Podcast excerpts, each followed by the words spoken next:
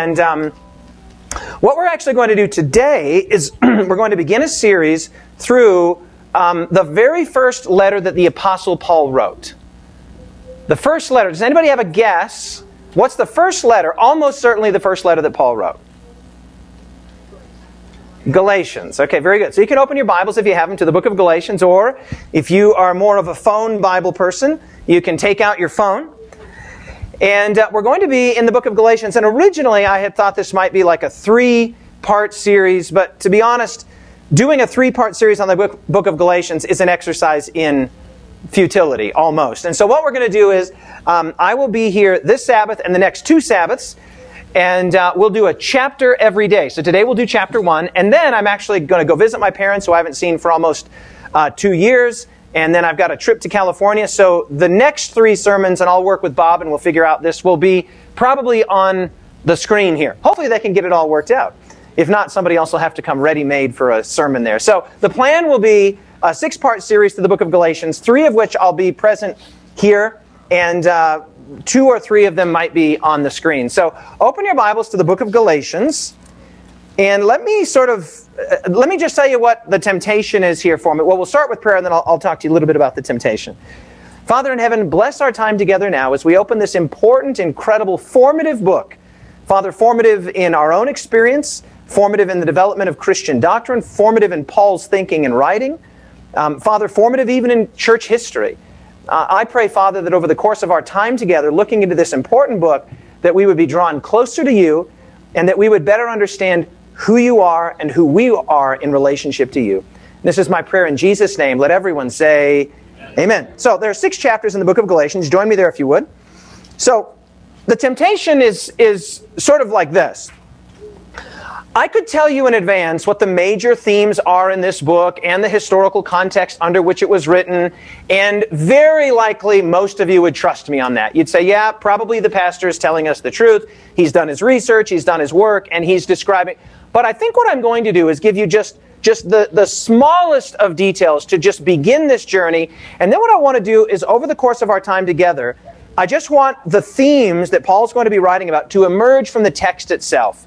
One of the concerns that I have, and it was a concern that I had the last church that I pastored in Australia, and it's a concern that I have when I meet Christian people and Adventist people all over the world, and that is that they're beautiful people, they're wonderful people, they're amazing people, they're people that know the right answers, but very often, not always, but very often they're not people that really know how to read the Bible for themselves.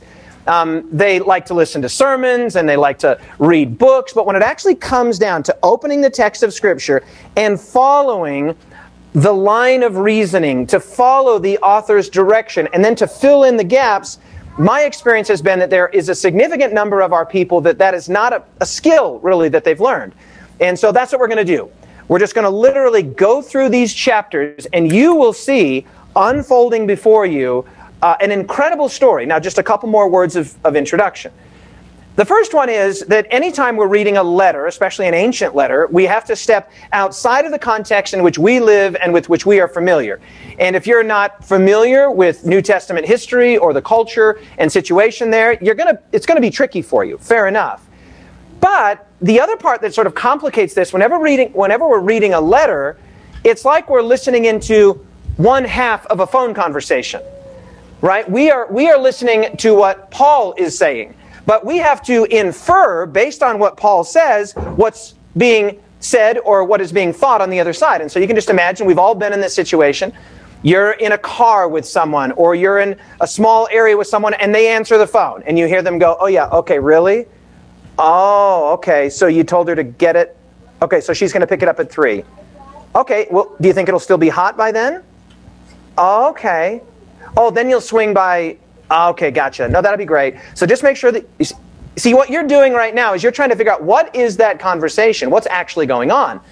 And that's really what we're doing when we go to any of the New Testament letters, right? Paul is writing to a group of people in a specific situation with a specific set of pastoral concerns. And if we lazily and irresponsibly just read into that ancient situation, that very specific situation, our own modern circumstance without first going through the hard work of asking, well, what did that mean to the original audience by the original author? We're going to make a gigantic mistake. And this enterprise of trying to understand what the original author meant to the original audience in the original context is what's called the enterprise of hermeneutics or interpretation. How do we know what was meant? And then and only then, after we have figured out what the original author meant to the original audience in the original context, can we then do the secondary part, which is make application to us. Very often, what people do is they just read a passage and they instantly make application before saying, well, wait a minute, what did it mean to the people who originally heard it, and only then make the responsible application to individuals. So that's what we're going to try and do here, and we're going to go through Galatians. And one of the reasons we're starting with Galatians is it was Paul's first letter, written probably, it could have been written as early as AD 48 and probably not later than about AD 50. Okay, so this is very early after the death, burial, and resurrection of Jesus. That's sort of AD 31. So we're within less than two decades, which by historical standards is, is a blink it's a flash, it's a moment, right? And so Paul here is going to be writing to the church in Galatia. Who wants to tell me where is Galatia? Does anybody know? It's central, what we would call central Turkey. Central Turkey, right? And there's an area there. Turkey, what we today call Turkey, was divided up into a number of different areas Phrygia, Syria, Galatia. Uh, Paul is writing here to central Galatia. And we should just briefly say, and I think this will be the last thing that I'll say by way of introduction Paul has already been to these churches. These are churches like Antioch and Cyprus and, or excuse me, um, Cyrene and Derbe. He's been to these places already. He has left, and then now, in the wake of Paul's visit, rumor has got to him, reports have got to him about things that have happened in these churches that he planted. Now, the churches to which Paul would be writing in the letter to the Galatians would have probably been smaller even than this church. Some of these churches could have numbered as few as a dozen or maybe two dozen people. Very small churches. And so don't have in your mind that Paul is writing to something like, you know, the Franktown Church or, you know, to Pioneer Memorial Church where there are hundreds or perhaps thousands of people that are sitting in buildings with stained glass windows. That's not what's happening. These are very small groups of people, almost certainly meeting either in the open air or in someone's home. And after Paul has left these churches of central Turkey, people have come in behind Paul, reports of those people that have come in behind Paul to undermine him and his ministry and his teaching have circulated back to Paul, and Paul now writes back into that situation. Okay, so this is pre internet, pre email, pre texting, pre phone. And so these letters could sometimes take weeks or even months to arrive. And Paul will write in Galatians with such an urgency and frankly with such a rawness that there will be no doubt in your mind that this is Paul at his most primitive, his most raw, and even frankly his most emotional. Right? This is early Paul. This is this, Paul is not being careful here. He's not being political here. He's going to charge right in like the bull in the proverbial china shop, and you'll have a feel for that immediately. Okay, I think that's all I'm going to say by way of preamble. So let's get into this. We're in Galatians chapter 1. And we'll pick it up in verse 1. Paul, an apostle, not from men nor through men, but through Jesus Christ and God the Father, who raised him from the dead, to all of the brethren and all the brethren who are with me, to the churches of Galatia. So, most letters that were written in Paul's time consisted of basically three parts. They cons- consisted of an introduction, a body, and then a closing greeting. And for the most part, all of Paul's leaders follow that same basic structure. So an introduction, and then the body of what you're going to say, and then you'll have a close, a series of closing greetings. And so Paul begins here by announcing who he is, and he says, Paul, an apostle. So let me ask you this question. What is an apostle? What does that word mean? Does anybody know? Okay, the word, actually, there's a, there's a great little way to remember what this word means. Take a look at the word, and what word is right kind of in the middle of that word if you take off the A and the LE at the end? What's that word? The word is post. Now, we don't really say it like this in the United States, but in Australia, if you post something, what have you done? You've mailed it, or you've, what would be another word for that? You've sent it. So we say, oh, did you post the letter? Did you post the package? And so the word apostle literally means a sent one. Someone who has been sent. And an easy way to remember that is apostle right? Someone who has been sent. And so Paul says that he's an apostle, but then he qualifies the fact that he's been sent in verse 1. And this actually gives us a little insight here into the circumstance and into the situation that Paul is writing. Again, remember, we're listening in to one half of a phone conversation.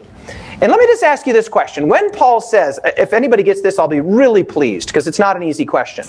When Paul says, Paul, a sent one, and then there's this parenthetical statement, not from men nor through men, but through Jesus Christ and God the Father who raised him from the dead, does anybody have uh, uh, just the slightest little suspicion of what one of the elements might be into which Paul is writing on the other end of the phone? He's, he's actually giving you a little hint there. What's that, Reiner? They're not accepting him as Okay, excellent. Great job. So, very good. One of the major features, especially of the first two chapters of the book of Galatians, is that we're going to find Paul speaking very autobiographically. In fact, atypically autobiographically.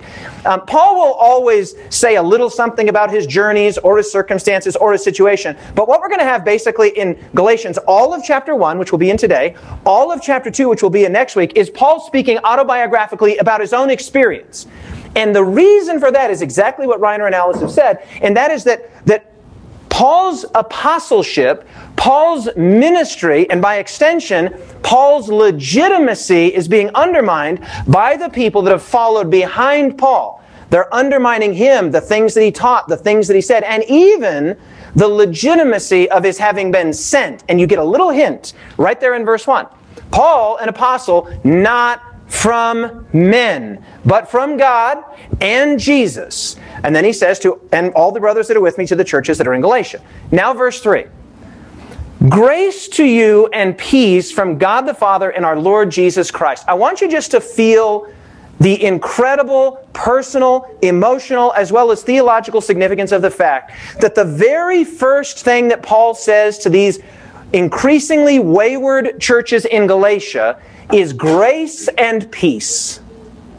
Grace and peace. The very first thing, when Paul sits down, pen in hand, very likely he had somebody else that was acting in, in a, a, dictation um, uh, uh, employment for him. But when Paul sits down, and the very first thing that comes to his mind, the very first thing that he's going to say is grace and peace. Friends, God's posture toward you is a posture of grace and peace. God's posture toward you is a posture of grace and peace. Turn to the person right next to you, even now, and say, God's posture toward you is a posture of grace and peace. Go ahead and say that right now. Let, let the person next to you know. Gene, God's posture toward you is a posture of grace and peace. Okay? And I want you just to feel that settling over you. By the way, if, if time allowed and if we wanted to go even deeper here, we could make the observation that it's the grace of God that produces peace. Peace with God. And so there's even a sequence here. It's not just grace and peace, it's grace which produces peace. God's posture toward you, God's attitude toward you, God's orientation to you is an orientation and of grace. And when we receive that grace, it brings, what word am I going to say? It brings peace. So grace and peace to you from God the Father and from our Lord, our Master, Jesus Christ. Verse 4, we're still in the greeting, by the way, who gave himself.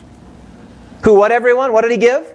He gave himself. Now, I won't do this a lot, but occasionally I will make reference to other passages in Paul, and this is one of those occasions. This phrase, gave himself, is a very important phrase in Pauline thinking and in Pauline theology.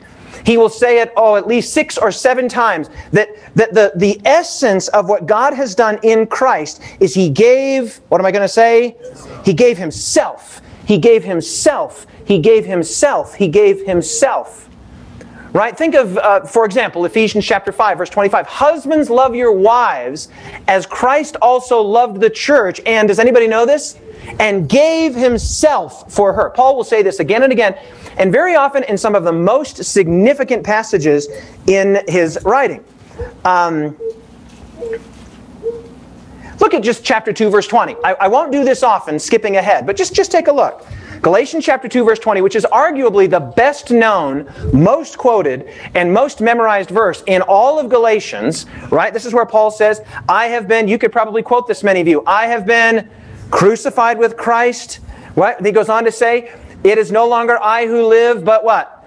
Christ lives in me, and the life that I now live in the flesh, I live by faith in the Son of God who loved me and gave himself for me. And by the way, notice something there. When Paul says, who loved me and gave himself for me, love functions as the equivalent of gave himself. Right? The, the verse I just quoted for you a second ago, Ephesians 5:25. Listen to it again. Husbands, love your wives as Christ also loved the church and what's a consequence of loving someone?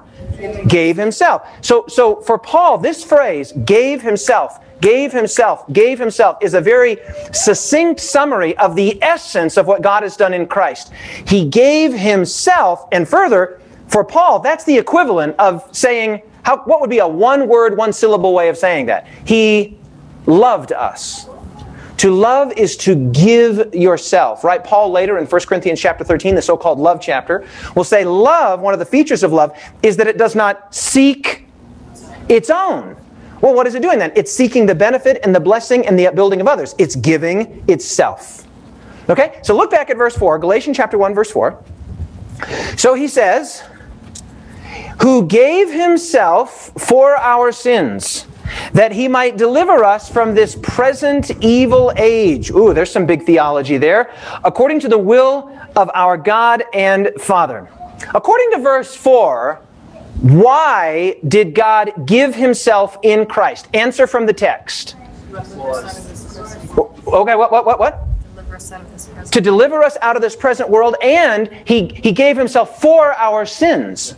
So, already in embryonic form, even just in the greeting, Paul's thinking was so linear, so sequential, and, and so theologically robust that even in the greeting, he's already inserting these little ideas that, that God gave himself for our sins to deliver. What would be a, a synonym for deliver? To rescue, to free. So this has got Exodus language in it right? And, and Paul will very often use the idea of slavery and bondage and freedom and liberty. And right here, just in the introduction, he's already said, he gave himself so that we could be free. We could be delivered. And now, verse 5. To whom be glory forever and ever. Amen. That's just the greeting. Right? Just in the greeting, we have these great principles of grace and peace and love and God giving Himself and deliverance and uh, the, the idea of God giving himself for our sins. Okay. Now we get into the body proper of the letter. And again, I want to remind you that chapters 1 and 2 is going to be largely and atypically autobiographical. In other places, again, Paul will write about his own experience and his own journey, but, but never to this extent. All of chapter 1 and 2 is basically Paul telling you the story of himself. And again, why is that? Well, we don't yet know for sure, but we did have that little hint back, back there in verse 1. And what is it? The legitimacy of his ministry and of his message and of his apostleship is under scrutiny. So Paul is going to be a little, we would say in today's parlance, a little defensive. Paul is going to set forth his resume, but he's going to do it in a way that is going to be a little raw, a little rough, and frankly, at times, a little non pastoral. Paul's going to say some things in here that if I said, I would probably get called in by the conference and they'd say, Hey, we heard you say this. And I'd say, Well, Paul said it. He'd say, Well, he's Paul, you're David. You don't get to say that. Okay, verse 6. Paul says, I marvel. That's, that's, a, that's not a strong enough translation. By the way, I'm reading New King James here. What other versions do we have present? What do you got back there? King James, what do we have here? ESV. ESV, NIV. Does anybody have a word other than marvel there? I marvel. Okay, that's astonished. What version are you reading? NIV. Shocked. Shocked. Okay, it's even stronger than marvel. It's I'm astonished. I'm shocked. I'm beside myself. I cannot believe what I'm hearing. Now, remember, put yourself again in Paul's in Paul's situation. He has just spent the better part of a year in these churches in central Turkey. He has poured his blood, his sweat, his tears, his teaching, his heart, his soul into these people. He has then left and concluded the first of his three missionary journeys. And now reports are coming back that his work has been undermined. His ministry is being questioned. His legitimacy is being questioned. And is Paul happy about this? No, no, no, no, no, no. So when he writes, he doesn't say, "Hey, how you guys doing? How are things? How are how are the kids?" And I heard you guys had a great harvest festival. That's not what's going on. Paul cuts straight to the. I cannot believe what I'm hearing. I'm astonished. I'm incredulous. I'm gobsmacked. I marvel that you are turning away so soon, so quickly from him who called you in the, notice now, the second time already, in the, what's our word? The grace of Christ to a different gospel. The word turning away there is even stronger. It's deserting. The word is deserting. You have abandoned, you have deserted the gospel. I cannot believe what I'm hearing.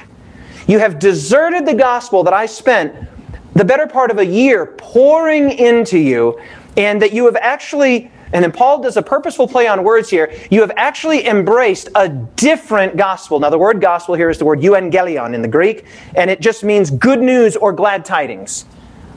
Right? It's the very language, and maybe I should just briefly say this.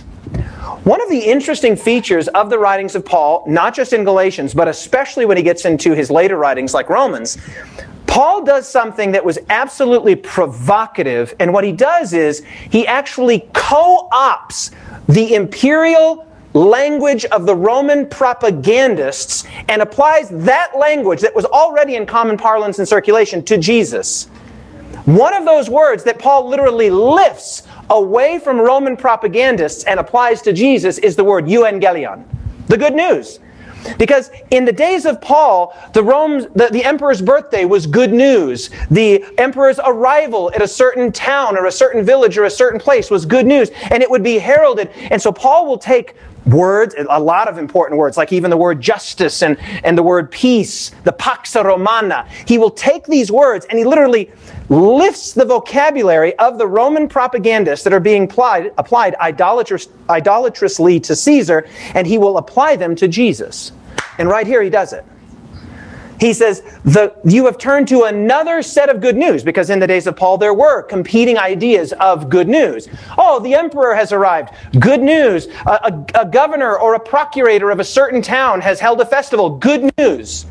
And Paul says, When I came to your town, I gave you not a good news. I gave you the good news of Jesus Christ, of the God who gave himself. And now I'm astonished to hear that you have deserted that, you have abandoned that, and you have now replaced it with another good news. Okay, now look at verse 7. Which is in fact not another. But there are some who trouble you. Ah, there we go. We're listening into one side of the phone conversation, and already we're getting clues. Paul says there are some that trouble you and want to pervert the gospel of Christ. Now, the word pervert there, there's an even better word, and I want to know any other translations? What do we have? Twist. Oh, twist? Okay, that's getting close. Not true. Not true? Changed? Distort. Okay, so the word twist is actually quite a good one because it communicates an actual physical bending. The word means a reversal, a turn, a change of course. Now, just insert that there. Uh, verse 7, which is not another, but there are some who trouble you who want to reverse the gospel of Christ. They want to twist it, they want to change it, they want to. Now, we don't yet know what this reversal is, what this twisting is, what this reversion is, but we can know that for Paul, this is not an addition. This is not an auxiliary idea. Oh, okay, so some other guys came in after me and added some stuff. Good to hear it. No, what Paul is saying here is that what I'm hearing if what I'm hearing is true, what's been added to the good news, because they're obviously using the same language, they're using the same vernacular and vocabulary, what's been added is not an addition, it's not a positive thing, it actually changes the whole nature of the thing that I taught you and reverses it. Now, again, we don't yet know what it is. We'll get there. But even at the outset, we're already like, whoa, the gospel has been twisted. The gospel has been reversed. In what sense and how so? Now we're in verse 8.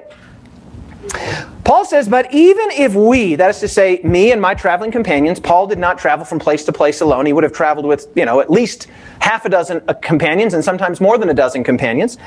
Uh, he's already said that back in verse 2, right? All the brothers who are with me. So Paul says, even if we, me and my traveling party, or even an angel from heaven, preach any other gospel to you than that which we preach to you, and here's very strong, very unapologetic, very non political language, let him be, what's the word? Let him be accursed. Let him be, the actual Greek word here is anathema. Let him be anathema. So, just a question at the outset here is, is Paul fired up? What do you think? Is Paul a little fired up? Is he a little stirred up? Is he concerned?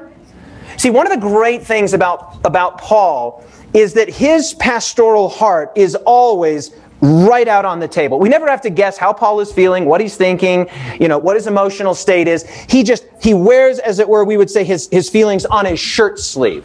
And so for Paul to say, hey, this other version of the evangelion, this other version of the glad tidings and the good news, is actually not an addition, it's not a nuance. No, he says it's a total reversal, and even if our party showed up and said to you something differently than I originally told you, or an angel from heaven came, never mind these knuckleheads that have come in after me, let them all be, what's our word here? Accursed. Paul is not mincing words here. He's fired up, he's stirred up, and we're going to, as Galatians unfolds, begin to get a feel for why Paul is concerned, the nature of his concern. But I want you just to imagine right here a little thought experiment. We talked in our Sabbath school class about how literacy rates in the days of Jesus and the days of Paul would have been less than 5%. So, so you're, let's just imagine that you are this church that has just received this letter from Paul. Okay? And there's a small congregation, and maybe there are two people in your congregation that are literate, that can read the Greek language. And so you're sitting there as listeners. You're sitting there as hearers. And the word has come. Paul, a letter has come from Paul. The very Paul who just a year before had preached and taught and baptized and ministered, and you might think, oh, this is going to be maybe good news, or what's Paul going to say? There's a little bit of excitement, right? You know how it used to be when you'd get mail? Right? We don't, those days are largely gone from us. But when you'd get an unexpected letter in the mail, does anybody remember these ancient times? You say, oh, look, a letter, and you couldn't wait to open it. Right? So just imagine now you're sitting down and you're one of those first century Galatian believers, and Paul's coming on like this I can't believe what I'm hearing. How soon you have departed from the gospel that I taught you. And I've heard that people have come in after me and they're troubling you and they're twisting and perverting the gospel. In fact, if anybody preached something other to you than what I said in the beginning, I just could hope they would be anathema. Okay, what's your frame of mind right now? Are you, are, what is it? What is it, Greg? Whoa. You're like, you're freaking out. Right? Paul is speaking with an apostolic and divine authority here. He's not mincing words. He's not playing games. He is fired up. Now, again, yeah, we're going to get into the content of his concern. But at the outset, the tone that's been set by Paul is not an affable, pastoral, small talk. Hey, great to see you guys. All no, no, he dives right into it. And now we are in verse 9. He actually repeats himself here a little bit in verse 9. As we have said before, so now I say again, if anyone preaches any other euangelion to you than that which we have received, let him be anathema. Now, there's two options here. Paul could either just be literally repeating the exact same thing again, or in the days before erasers, Paul could have said something again and the scribe wrote it down and he wrote it down as two things and Paul said, well, just leave it in there because I mean it twice. Right? You couldn't just erase it and start over. So he said, just leave it in there. Leave it in. Verse 10. For do I now persuade men or God? Do I seek to please men? For if I still pleased men, I would not be a bondservant of Christ. Okay, this is one of those great little passages that gives us an insight into what's happening on the other side of the conversation. Now let's see if you can put on your investigative hat here and see if, if there's something in that verse, verse 10 there, that gives you a little insight as to what is happening in Galatia. Anybody see anything there? He says, Now do I seek to persuade men or God? What do you think? What do you think Paul is saying this for? Why that? Okay, no guesses. That's all right. The suggestion is that Paul is a people pleaser. Now, I could tell you right now what that's about, but it would be, I think, unfair to you because I want you to come with me on this journey. But one of the accusations that's being raised against Paul and against the legitimacy of his ministry here is that he's actually compromising pleasing God so that he can please people and ingratiate himself to them. Now, does anybody have a guess? And I won't tell you if you're, I'll tell you if you're right. Does anybody have a guess at what might be the nature of this accusation that Paul is compromising on pleasing God so that he can really ingratiate himself to people? Okay, you're exactly right. Yeah, yeah. Specifically, what is it? Nice and loud. Circumcision. Paul is traveling in a largely non Jewish area. He is speaking, in fact, some of the places that he's traveling in central Galatia didn't even have synagogues, so he's just meeting people in the open air. And uh, we have instances of this in Acts chapter 13 and 14. This is the, the story that tells Paul's first missionary journey, Acts 13 and 14. And of course, Paul is saying to these non Jewish people who know nothing about Jewish history or Jewish customs or Jewish rites and rituals, one of the things that Paul is saying as a part of his gospel is that you do not need to be, what word am I going to say? Circumcised. Okay, so now fill in the blanks. If Paul is saying you don't need to be circumcised and the accusation is that you're just trying to please people but you're compromising on pleasing God, what are the people that have come in behind Paul? What are they saying? That you do. Do you see how we did that? Now, this is going to become clearer, but I want you to feel the angst and the frustration that Paul feels when the charge against him is that he's a pleaser of people. And Paul says, Are you kidding me? I'm not here to please people, I'm here to please God. Okay, now we're in verse 11. But I make known to you, brothers, brothers and sisters, this is uh, a, a gender neutral term. I make known to you, brothers and sisters that the gospel which I preached, that was preached by me, is not according to man. There's another little hint on the other side of the phone conversation that what's being said here is that Paul has gotten his gospel from some non divine source. There is an illegitimacy about his apostolic ministry. Verse 12 For I neither received it from man, nor was I taught it, but it came through, watch this, the revelation of Jesus Christ. And it's right at this point that we probably should note that in Paul's day, as in Jesus' day, this is kind of how pedagogy worked. Okay, there weren't formal colleges and universities, there were rabbinical schools, and this is how that worked. You would go and study under a rabbi. You would then become a devotee or a disciple of that rabbi. So, for example, John the Baptist. Remember, there's the, the, the conversation where they came and said, How come John's disciples fast, but your disciples don't? Remember these conversations? So you would go and you would place yourself under the tutelage of a rabbi, and then after you had studied and learned everything that that rabbi could teach you, teach you, you would then go out and teach others, who would teach others, who would teach others. That's sort of how the educational system worked back then. And so what Paul says, and so this is how it works. If you had a particularly great teacher, an esteemed and valued rabbi, the closer you could get to him, so you could say, I'm a student of Greg's student. Right? So let's say Greg had Jabel under his tutelage, and Jabel studied under Greg for 10 years, and I was a student of Jabel's. Well, now I'm saying I'm a student of Greg's student. You see what I'm doing there? And then now if somebody became my student, they could say, well, I'm a student of a person that was a student of Greg. And people were looking for these rabbinical connections to esteemed and important and influential rabbis. What Paul does here is incredible. What does he do there in verse 12? Yeah, he just goes straight to the source. He cuts out all the middlemen. He says, Not only did I not go to, and he's going to say this in just a second, not only did I not go to the apostles in Jerusalem, I went straight to Jesus. Or more precisely, Jesus came to me. So, where is the source, according to Paul, of his gospel? Jesus himself. So that's cutting out all the middlemen and going straight to Messiah. Okay? Yeah, you are the middleman, but I just turned you into the Messiah. Verse 13.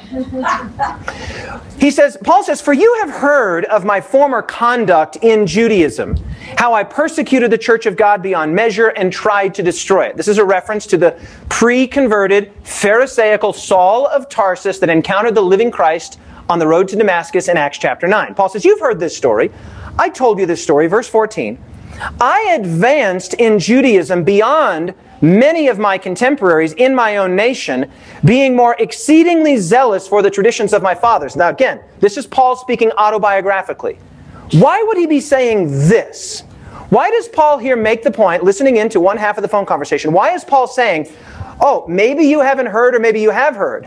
I was the strictest in my class. I was the most devout in my community. Why would Paul be saying that? Because, say again? Okay, that's a great point. Maybe he's making an allusion here to, yeah, okay, that's very good. What were you saying, Alice? He's not a people pleaser. Okay, he's not a people pleaser. That's a great point. What he's basically doing here is he's putting out his academic and cultural credentials and saying, he actually does in other places in his epistles and say, oh, oh, you want to talk resumes? Well, I was circumcised on the eighth day of the tribe of, and I was a Pharisee, and I, according to the law, blameless. He's sort of just putting out his little academic resume there and resume and saying, forgive my language here. He's saying, do you want to have a peeing contest with these guys that are coming in under me, behind me? And he said, okay, you want to get into that kind of a resume comparison? Fine, let's do that. Right? So notice, Paul is saying that what I taught you was not out of ignorance. I know my traditions as well as anybody knows the ancestral traditions of Judaism. Verse 15. But when it pleased God who separated me from my mother's womb and called me through his, what word have we encountered now for the third time? Grace. Say it with me nice and loud if you would. What's our word? Grace. It pleased God who separated me from my mother's womb. By the way, that's got Jeremiah all over it. If you're familiar with the call of Jeremiah, it was from the mother's womb. Even the call of John the Baptist, that God raises up certain people. Samson, one of the Old Testament judges, that early on, he says, God separated me for a specific mission. Verse 16, why did he call you? Well, by his grace, verse 16, to reveal his son in me, that I might preach him among the, what word? Gentiles. That is to say, the non Jewish peoples. Now, notice what Paul says here.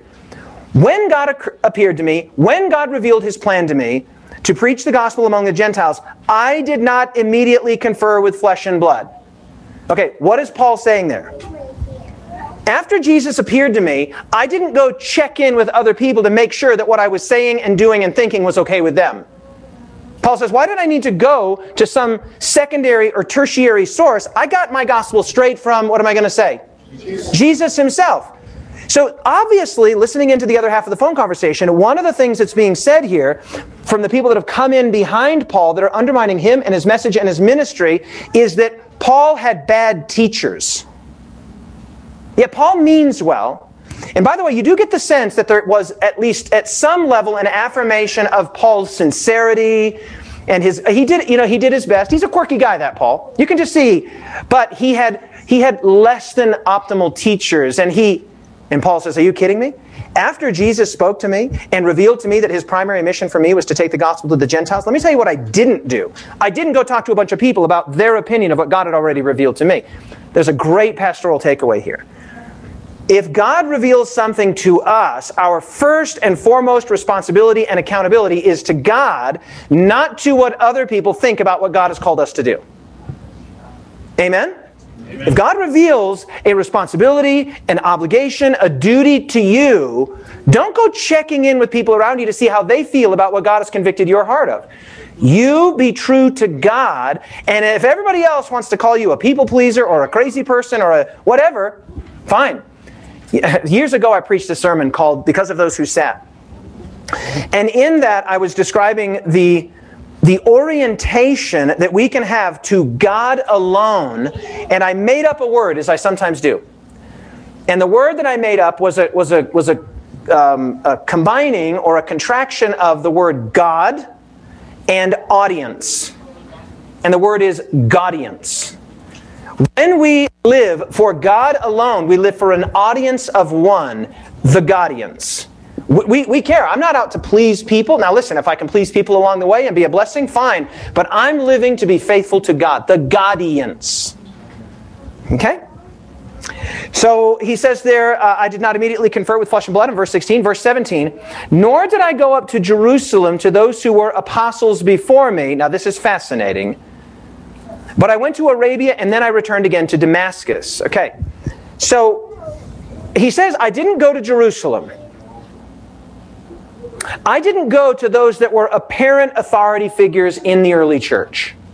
He actually says he did a very unusual thing. He went to where? According to Paul's own autobiography, where did he go? He says he went to Arabia. Now, it doesn't actually take place in this chapter, I don't believe. No, it takes place right at the very first part of the next chapter. So just look at 2 1 briefly. 2 1. Then, after how many years? 14. 14 years, I went up again to Jerusalem with Barnabas, and I also took Titus with me. If you just read the book of Acts, and you didn't know what Paul just said right here in Galatians, you just read the book of Acts through, here's what you would encounter. In Acts chapter, let's just go through this very briefly. In Acts chapter 8, you would have the story of the Ethiopian eunuch being baptized by Philip. This is an anticipation that the gospel is about ready to go to non Jewish peoples. In Acts chapter 9, you would have the conversion of Saul. So far, so good? In Acts chapter 10, you would have the sheet that comes down, and, and Peter sees all of these creatures walking through the sheet, and God says to Peter, What? Rise, Peter, kill and eat. To which Peter says, I've never eaten anything common or unclean. And then later in Acts chapter 11, it dawns on Peter, oh, God wasn't telling me that it's okay to eat camel burgers and iguana sandwiches. What he's saying is, people are no longer to be regarded as icky or unclean. You with me so far? Then you'd come to Acts chapter 12, which is the death of Herod. And then you'd come to Acts chapter 13, which is Paul's first missionary journey to Galatia. Now, let me just go through that again quickly, and I'll show you why I'm doing that. So, 8 is the baptism of the Ethiopian eunuch, 9, the conversion of Saul, 10, the sheet that comes down that announces that the gospel is going to the Gentiles, 11, uh, don't call any man unclean. Uh, Paul, reali- Paul uh, Peter realizes it's about men. 12 is the death of Herod. 13 is what? 13 is Paul's missionary journey. Now, check this out. If you just read that through, you would think, oh, that's probably like six months? Maybe it's a year? Do you know how much time is in there? 14 years. There's 14 years in there. Well, how do we know there's 14 years? Because Paul just told us. From the time that he was converted, before he went back to before he went to Jerusalem for the longest trip, he's going to tell us was 14 years. If you just read Luke's book of Acts 3, you would never see 14 years in, the, in Luke's sequence. It reads like it's maybe a year at the most. 14 years in there, and where does Paul go during those 14 years? Arabia. What's in Arabia? The desert. Why might Paul? Okay, let's just think about this through. I, I know you guys can give me the right answer here. Okay, what just happened to Paul on the road to Damascus? Paul, Paul's whole world was just turned instantly upside down when Jesus appeared to him and said, I am Jesus whom you are persecuting. Paul's entire world, his world of Judaism, his world of Phariseeism, his sense of who he was, his sense of his people, everything was instantaneously turned upside down. Are, we, is that, are you comfortable with that? Like, just imagine everything, especially for those of you that are generational Adventists right? You were been raised in this, and your parents were raised in this, and maybe even your parents' parents were raised in this. Adventism is just like a part of your DNA. Well, just imagine, just imagine if you were traveling somewhere and a vision appeared to you, and it was like the Pope. And you're like, whoa, this, I was not expecting to see, you know, a glorified Pope on this trip that I was taking to Vermont. And you are blinded by the, by the Pope and you fall down and you say, oh, who, who are you? And he says, hey, hey, wh- why are you, Reiner, why persecutest thou me? Who are you, Lord? I'm the Pope. You'd be like, what? The Pope? The Antichrist? Right? And, and, and you came under conviction. What would happen to your Adventism? And I was wrong about everything, I guess. I guess I was wrong about every single thing that you can be wrong about. That's what happened to Paul. That, that fictitious scenario in which you suddenly realize Roman Catholicism is the truth and I've been deceived is exactly the same kind of tectonic revelation that Paul experienced on the road to Damascus. Everything that he thought was right, everything that he thought was sound, everything that he thought was, was instantly turned upside down. But Paul fancied himself very aware of Judaism. He just told us. In his class, he was as strict as could be, he was as knowledgeable as could be. So now I'm going to ask it again. Why did Paul go to Arabia? Yes, but why Arabia? Where was the uh, you got you're killing me here. You're killing me here. Where was the Jewish nation formalized? At Mount Sinai. The law was given at Sinai in Arabia. Paul literally says, and by the way, you have to remember, this is at a day and age. This is at a time. Paul was atypical. Paul was uh, uh, anomalous. Most people, if they were born in a town, they would live, marry, reproduce, and die within a 20 mile radius of where they were born. You didn't travel. I mean, you, you might not even speak the language of the people on the other side of that mountain or that valley or that river. You stayed within your own people. You had your own regional deities, which is why what Paul was doing, traveling across the greater Mediterranean world, now you begin to see, oh, that's why the gift of tongues was so important. Paul clearly had what we call wanderlust. Wanderlust. He was happy to travel. He was happy to go here, there, and everywhere. And so, Paul, after his whole world is turned upside down, he says, ah, I got to figure this out. I guess I've been wrong about absolutely everything. I need to go back to the text. I need to go back to our own text, to the law, to the prophets. And where's there's no better place to do that than to go back to the very place where the whole nation of Judaism, or the whole nation of the, of the Israelites, and, and the law itself, Torah, was given, than in Arabia. So Paul goes to Arabia, where he learns from Jesus himself. Incredible. Okay, jump back up to verse 18. We're almost done here. Then after three years, Paul says, I went up to Jerusalem to see Peter and remained with him only 15 days. So Paul says, he hadn't gone up, but after three years he went up and he says, I was only there for two weeks. Verse 19. I saw none of the other apostles except James, the Lord's brother. That's fascinating. Verse 20, now concerning the things that I write to you, indeed, before God, I do not lie. I'm not making this up. this is my true story. speaking autobiographically here. Verse 21, afterward I went into the regions of Syria and Cilicia. Those are areas of modern Turkey. And I was unknown by face to the churches of Judea which were in Christ, which of course, you know, today we take facial recognition for granted. I know what I look like. In the ancient world, before mirrors were sort of perfected, a lot of people didn't even know what they themselves looked like. You have a very good sense of what you look like. My wife has one of these mirrors that like blows up her face that women get, and you can like see yourself in full. Like I, I don't think you want to see anybody that close. That's why we close our eyes when we kiss. By the way, if you're ever wondering. Because nobody looks good that close. Nobody. Right? You get that close and it's just it's safer to close your eyes, okay? So so we take for granted that that I know what I look like and I know what other people look like who are from, you know, I can look up somebody's Facebook page or their Instagram page. Paul was traveling from town to town, place to place, and he was going in, sitting in synagogues, meeting with Christian believers, and nobody knew who he was, and he didn't announce it.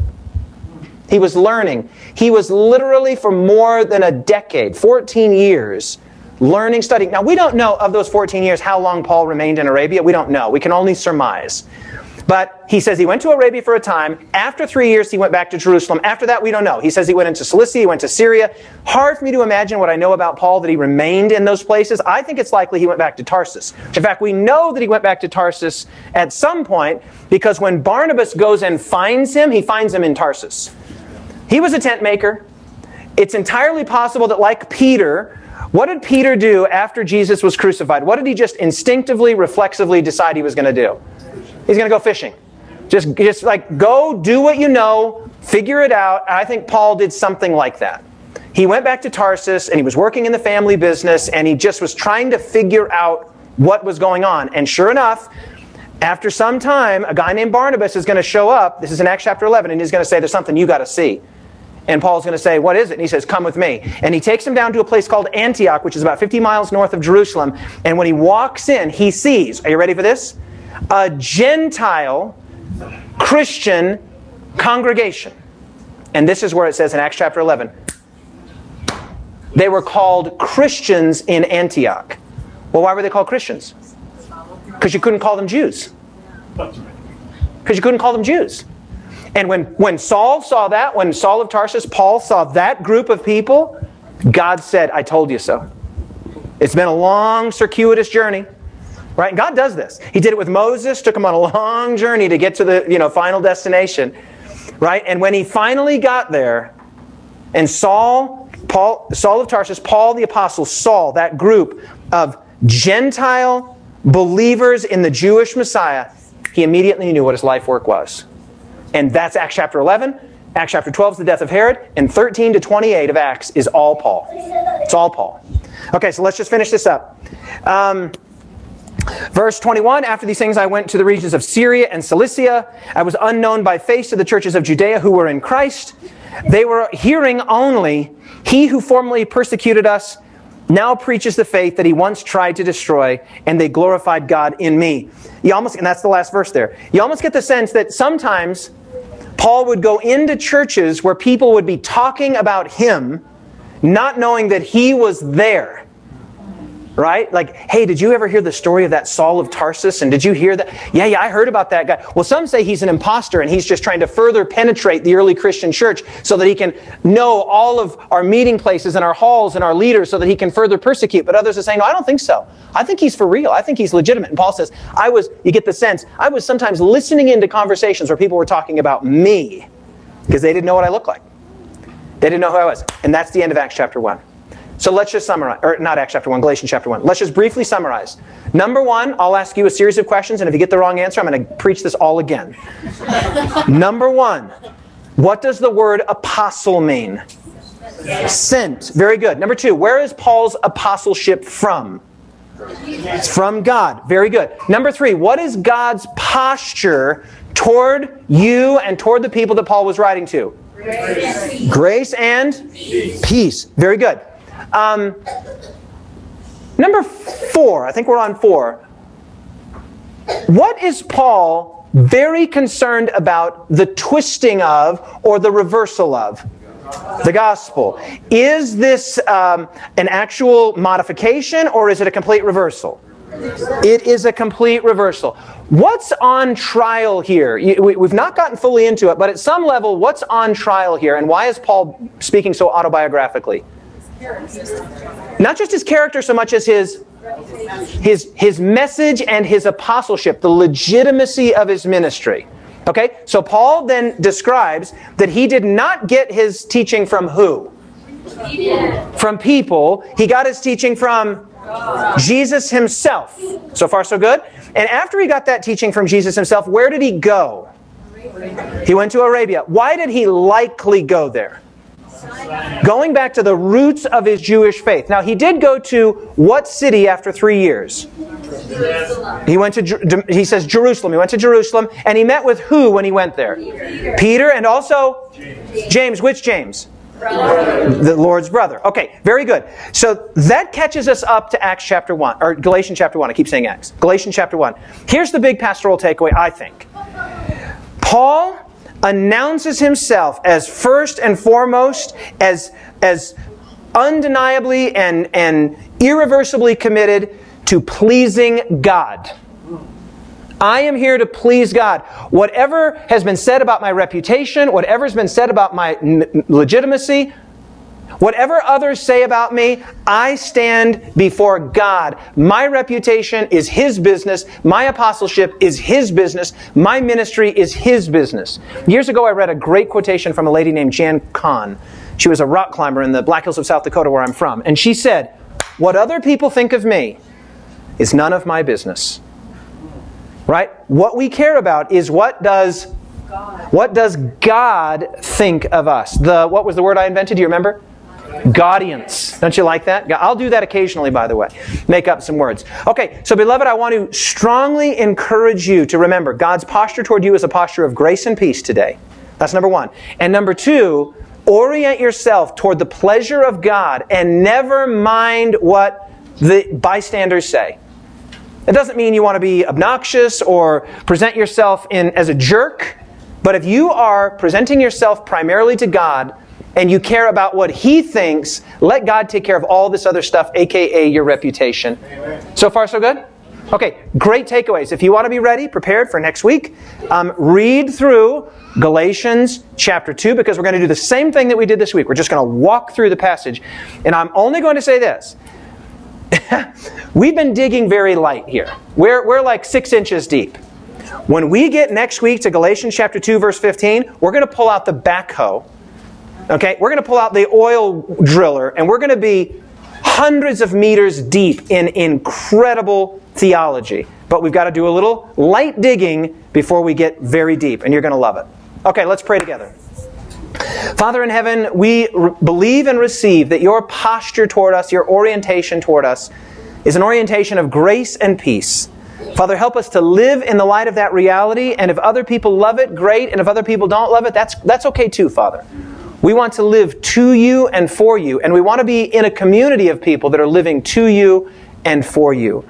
Father, today we receive the great truth of the gospel, not one among many, but the gospel that you have given yourself for us in Christ, and that your orientation toward us is grace and peace, and you want to deliver us, to set us free from this present evil age.